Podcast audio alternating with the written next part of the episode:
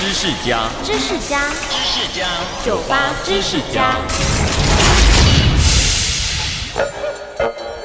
猪八戒是大家耳熟能详的猪界代表之一，许多电视剧或电影常把它拍成肥肥嫩嫩的白猪模样，但其实在《西游记》原著小说里，猪八戒是头黑猪。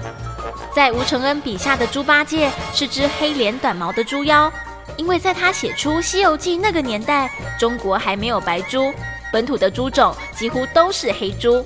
但因为黑猪的生长期慢，长大后体重又偏低，人们后来才引进西方的白猪品种来配种，养出商品价值较高的猪只，也让猪八戒从原本的黑猪变成现在大家印象中的白嫩模样。收听酒吧知识家，让你知识多增加。